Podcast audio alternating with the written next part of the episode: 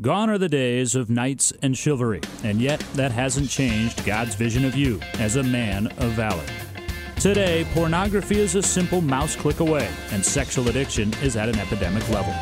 Dr. Mark Laaser is an internationally known author and speaker, the leading Christian authority on sexual addiction, and the host of Faithful and True's online radio production, the Men of Valor program. Here now is Dr. Mark Laaser.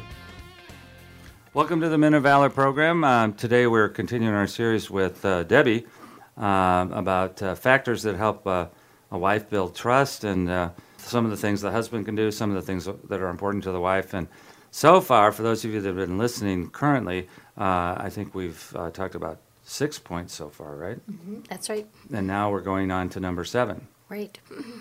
So I'm I'm hoping this is practical for everyone, yeah. and so if it isn't, you know, I appreciate your feedback about that because mm. uh, I'm kind of a practical person, and I know when we're rebuilding trust, there are mm. a lot of things that are very specific to doing that. Mm-hmm. Um, point seven is is a little bit more global, I guess, in in our thinking about it because it's what I identify as longing to see internal motivation in a spouse who's broken your trust. Right. And internal motivation is different than what we might typically see, uh, which we sometimes label as external motivation.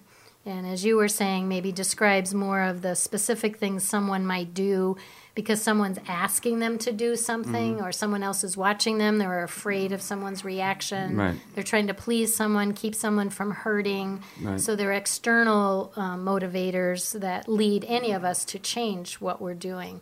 But internal motivation is more of that place of someone wanting to do what they're doing um, mm-hmm. to be the best version of who they can be. Well, to be the uh, men in this case that God calls them to be, uh, regardless of other people's reaction. I do think this is a long spiritual journey. I think it uh, it begins, you know, uh, even at the beginning, and we are grateful in the early days for external motivations because it keeps the addict sober, but gradually we're trying to work on, you know, they will do whatever it takes. They have that heart change. Uh, they're humble, they're broken, um, and uh, they are spiritually pursuing this because, again, uh, they want to be uh, the men that they are called to be. So. Mm-hmm. I think on the front end of the journey too, um, sometimes as a husband and a wife, we we create a number of externally motivated things um, to try to keep him safe, you, you, all safe, and to, to reduce anxiety for a spouse. Mm-hmm. And so some of those things might be uh, that she might agree to be an accountability partner for her husband on the front end, or she might be asked to be in that role. Well, in terms of getting reports from the like Covenant Eyes or something like right, that. Right, right. Or she may be asked by her spouse. I've heard a number of times to ask him how he's doing. Yeah. Okay. Um, she's invited into that role. She may be invited into a role of accompanying him whenever he's traveling. Let's just say if he happens right. to do a lot of that for work. Mm-hmm. Um, so she may be asked to hold all the passwords to mm. everything. She may be asked to put you know, the controls on the television or to ma- monitor the remote. There are a lot of things that um, she may either decide she wants to do or she is asked to do. And some of those things on the front end can be helpful to reduce anxiety, as I said. And for her. For yeah. her. Yeah. Um, okay. Um, maybe even for him, actually, to know that there's someone else watching over his program. All that to say, though, I do know that eventually those are not the kind of things that build long term trust for a woman. And that came out clearly in my research as well when I asked several hundred women about these issues of building trust. And what I learned is one of the most important things was a heart change that they saw in their husband, which I think refers to this internally motivated place to want to be a different person at all costs. Mm-hmm. Um, other things like counseling, being willing to tell the truth, some of these other things we've also talked about were those yeah. things that were um, definitely more trust building for her. Mm-hmm. And what's interesting is the least helpful things that came up on that research were the externally motivated things. Yeah. Um, well, having, I like the accountability software and stuff like that, right? Yes, right. So it's not to say that it's not important, but it became less and less important in terms of building long term trust. Well, I think part of what happens there is that the husband is taking upon himself the responsibility for that accountability, and he's giving uh, the accountability to some of his uh, male community. So, as opposed to the wife getting the reports or the wife having to ask you know, he's building up uh, his community such that the reports are going to some of his brothers. If they see something, they are calling them, they are dealing with it. And it's all because he is more internally motivated, regardless of what uh, the wife is doing to, uh, you know, be sober. So, Mm-hmm. yeah. And I think I think for you wives too, you'll find that it is an important shift for you when when there's a shift from the external to the internal, in that mm-hmm. it hopefully releases you too from becoming what might start feeling like a parent to your spouse. Right. Um, when you are in an accountability partner role mm-hmm. for him, or if you're always accompanying him places or not leaving him mm-hmm. alone, I think eventually you begin to feel like your your life is one of just taking care of him rather than partnering with him. He's a, you're like a mother as opposed to a partner. Exactly. Right. So I know I know for them as well, for all of you wives, that um, knowing that he is uh, finding that an internally motivated place, and the other men in his life who can help him with whatever external motivators he needs, uh, releases you to just be a wife Yeah. and a partner instead of uh, a mother or a parent. I think one of the symptoms of it is when the husband starts uh, volunteering without being asked uh, information about his sobriety. So uh, uh, she doesn't have to ask him, "Are you sober today?" Uh, he'll tell her first. Uh, maybe they're doing one of the couples exercises like Fanos, which we've talked about here on the show. But um, in the meantime, he's just going to wake up on a given day and say, "Today's a good day. Today I'm working my program. Today I'm sober." Here are some of the things I'm doing for my program. I think that's very important for the wife. And he's volunteering the information rather than feeling like he's being supervised about it. That that's what strikes me as a key point there, Mark. Because doesn't it uh, tend to help the wife feel like she's being like he's not trying to hide things by involving her in his accountability? It kind of breaks down that wall of I wonder what's really going on with him. Yes, I, I think you're right, Randy. And it's volunteering and sharing parts of yourself, all parts of yourself, uh, what you're feeling, what you're thinking, what you're needing, uh, that help build trust with her. Yeah. And so that's different than asking her to be an accountability partner. Um, when you share with her what you're doing for your accountability and who's helping you with it, that's different than calling her into that role. especially when she reflects back on all the things that triggers their past history where she knows he was lying he was hiding things that he was doing from her i mean i would think that there would be a, a relief or a confidence that would start to grow in that trust if he's turning to her to share those things Exactly. Right. Okay, well, Mm-hmm. that's a good point seven deb Point seven internal motivation. maybe we should take a break, Randy. I don't Yeah, know. okay. That, I think that's a good point, Mark. Let's take our break at this uh, juncture, and when we come back, we will dive right into point number eight. You are listening to Mark and Debbie Laaser, and this is the Men of Valor program. Jesus loves me, yes. Jesus loves me, this I know. Yes. Jesus loves me, yes. Do you struggle with the use of pornography? Faithful and True is a Christian based counseling center specializing in the treatment of sexual addiction and compulsive behavior issues. Our well trained staff has the highest levels of clinical expertise combined with personal experience to understand and effectively treat your sexual addiction. We have a proven track record for helping men who are seeking a transformation in their lives. Our Men of Valor three day intensive workshops, led by Dr. Mark Laaser and Dr. Greg Miller, are the most effective and affordable treatment program in the country. Our workshop alumni rate our workshops as life changing. We also offer workshops for spouses and couples. If you're ready to make a change in your life and are seeking a treatment program provided by the top Christian experts in the sexual addiction field, visit us today at faithfulandtrue.com to learn more. That's faithfulandtrue.com.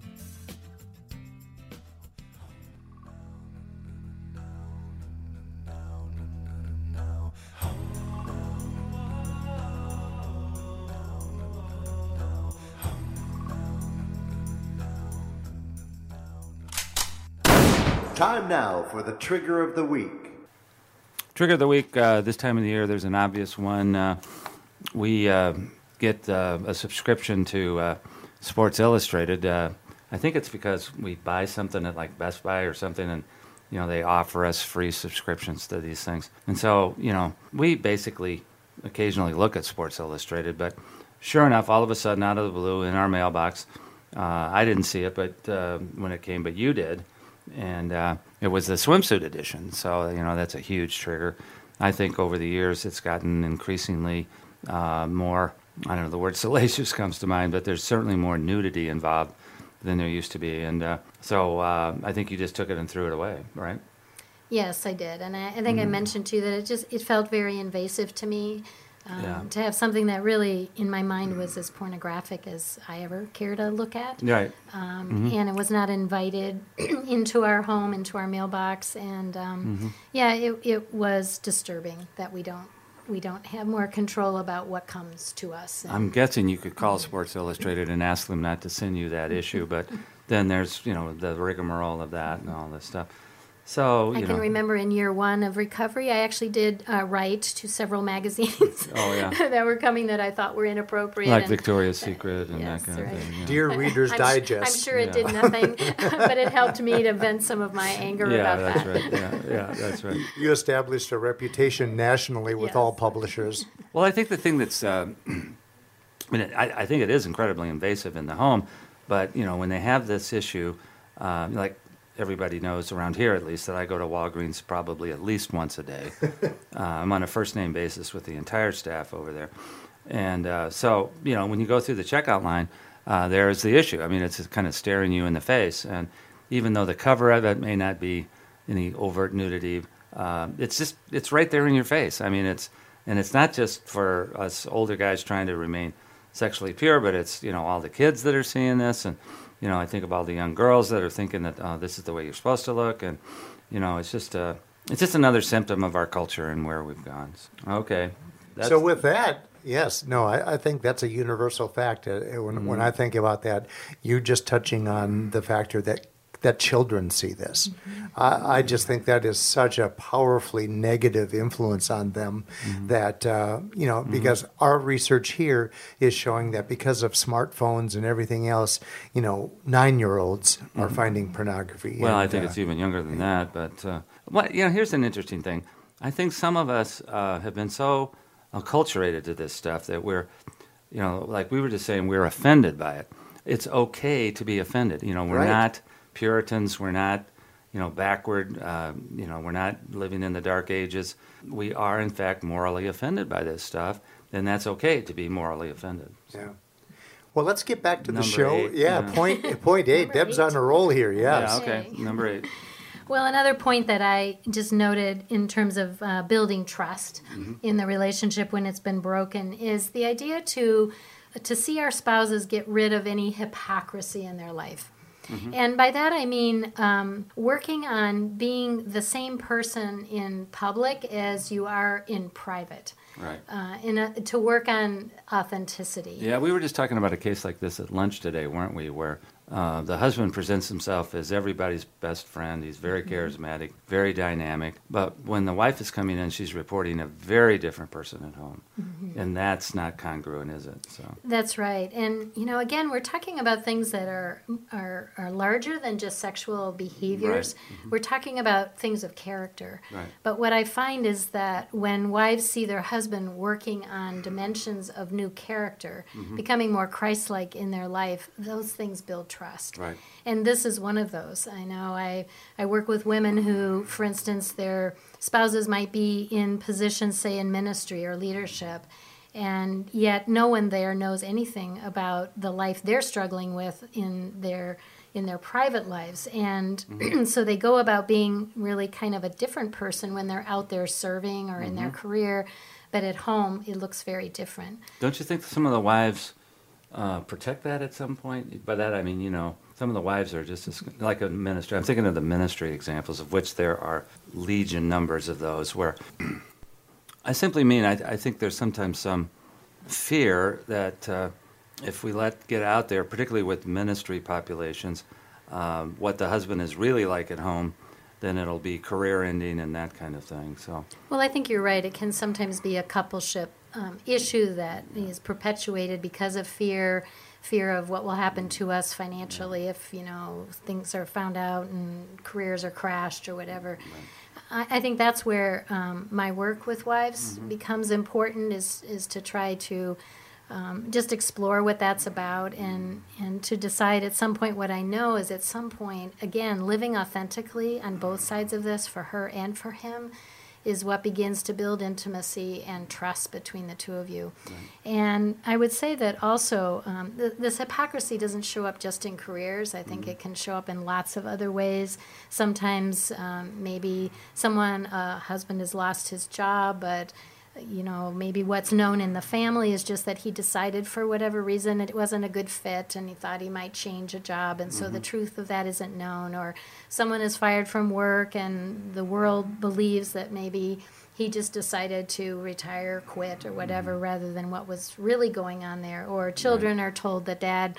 Uh, just has to work an awful lot, and that's why he's not home. When maybe the truth is he's spending some of his days incarcerated, and so there are lots of stories that um, bump us off of this authentic place in our relationships.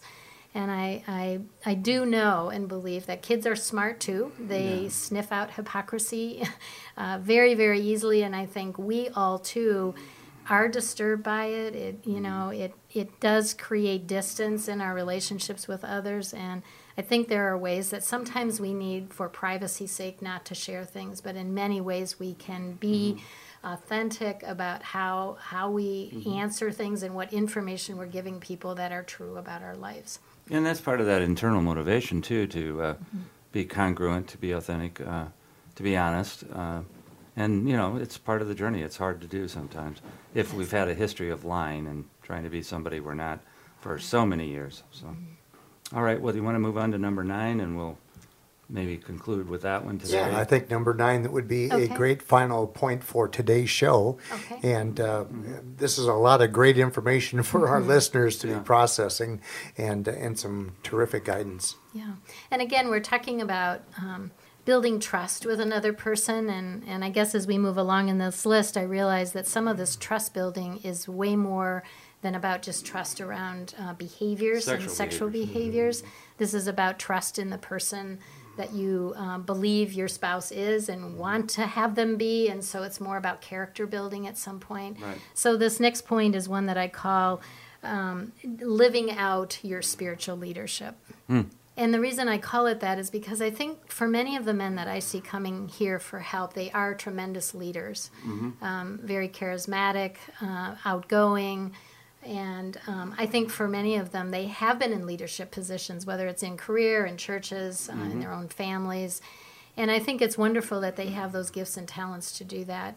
What I find, though, for spouses is that I think there's a recognition at times when being the leader is not really what builds trust for them, but wanting them to be led and to work on their own spiritual growth, to be the person to be led rather than the one trying to lead other people when it's clear they're still struggling about things for themselves, builds more trust for a wife. Yeah, I think being a leader all the time is one of the ways to avoid uh, looking at yourself. Uh, uh, you're leading everybody else, you're caring for everybody else, you're really good at that, but you're not looking at your own stuff. And I think there needs to be a time in the first year, maybe even two, of recovery uh, where, you know, kind of husbands don't lead anything, you know, at least out there in the public. Uh, and they certainly need to look at, you know, what their role is in the home.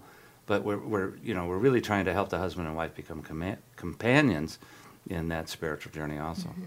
And, and this is maybe a little bit connected to the hypocrisy one, but I know we, we met up with a, a client not too long ago who shared with us a beautiful story about this, living mm-hmm. out his spiritual leadership in his home. Mm-hmm. And I know one, some of the arguments that he and his wife had were a lot about how he parented their children, mm-hmm. rather dictatorial, demanding this and that of them. Um, expecting things, wanting them to get up in the morning bright and early, get to their homework, all of these kinds of things. But what he shared with us one night was that um, he realized that he wasn't living out those very things he was expecting of others in his life. Right. And he said, I, I simply one day made a change in how I began to live my life of leadership in my family. And he said, I began to do the things that I wanted others to do. more about service at points yeah. Uh, Well, it was, and about modeling. modeling yeah Um, He said, so I started out, first of all, by getting up every morning at 6 a.m., and I'm not a morning person. And that led to other things in my family. And he said, what I began to realize was the calm that started settling over the family and the trust that I think they were building in me that I I was being congruent in my in my own leadership and living out what I believed to be a spiritual life um, that other, others wanted to do that and follow along with that as well. Sure. That So- strikes me as the huge point you were making about the wife identifying changes that he's making Mm-hmm. internally. I mean, that would be like the ultimate a guy who's not, uh, who was uh, dictatorial with the kids, Mm-hmm. but not leading the same kind of uh, example in his own life.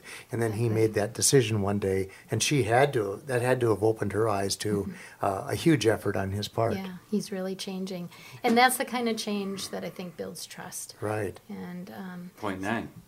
point nine. Yeah. well, anyway, that's point nine. I think uh, we need to uh, maybe end the show for today. We'll continue this with point 10 um, next week, I think. That'd be perfect. And uh, as we always do, um, taking these three points that you addressed today, um, put a pretty bow on it for us. And and uh, and what would you like to leave our listeners? The thought you'd like to leave our listeners with, having said what you have shared uh, today. The final word. The final word. And oh now boy. the final And word. The final word. Well, the final word might be that while um, infidelity and betrayal uh, bring us into this journey and break a lot of trust in our relationship, I think ultimately the things that lead us out of that place and build trust are much more about the character building that we're committed to, any of us for that matter. Um, have less to do about specific behaviors and more about um, really sanctification and working on becoming the person that God calls us to be. Yeah, I was thinking about the word sanctification. Mm-hmm. Yeah, good. That's a good place to stop. Okay. All right. Well, you have been listening to Mark and Debbie Laaser. I'm Randy Everett, your co host, and we thank you again for joining us as we continue on this series, When You've Broken Her Trust. We hope that this coming week is going to be a week for you that's filled with many blessings and great vision. You've been listening to the Men of Valor program with Dr. Mark Laaser. For information about this program or to learn more about Faithful and True, visit us at faithfulandtrue.com. That's faithfulandtrue.com.